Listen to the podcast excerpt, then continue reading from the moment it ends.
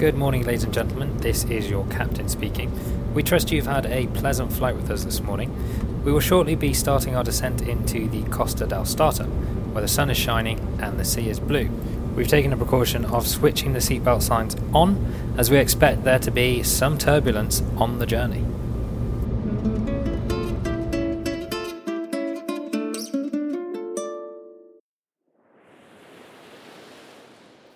Hello, welcome to the Costa del Startup podcast, the pulsating ups and downs of going it alone.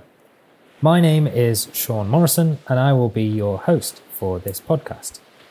Now, it's been just over a year since my wife, Laura, and I decided to make the move from London to Barcelona. We also, in that time, made the decision to set up our own snack business. In the spirit of doing new things, we wanted to start this podcast as a way of charting our journey setting up that business in an unfamiliar country and an unfamiliar industry. Now, we're not at the helm of a super successful global company, and we're not going to provide a blueprint of how to be successful. This podcast is how we're going about starting up on the Spanish Costa. Costa del Startup looks at our decisions, the emotions and considerations that drove and continue to drive them, how they evolve, and whether they lead to being ultimately the right ones. Our venture may or may not turn into a successful business, but we're learning more and more every day.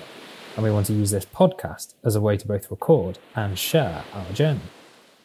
As the story progresses, the Costa del Startup podcast also hopes to speak with other founders we've met along the way to share personal experiences of how they went about building their business ventures, what went right and what went wrong, and what they needed to do in order to make things happen.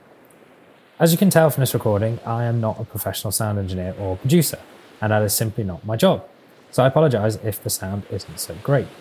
The purpose of using easily accessible software and a pretty cheap microphone is to simply get going and start. If I've learned one big lesson over the past 12 months, it's just to get on with it and don't put obstacles in the way. People may be quick to pick out the faults, but to be quite honest, I don't really care. Like all good red wines, things improve with age and experience. Let's see where this goes. So, welcome to the Costa, where the sun is always shining, the sea is always blue, but the journey is as pulsating as it is unpredictable.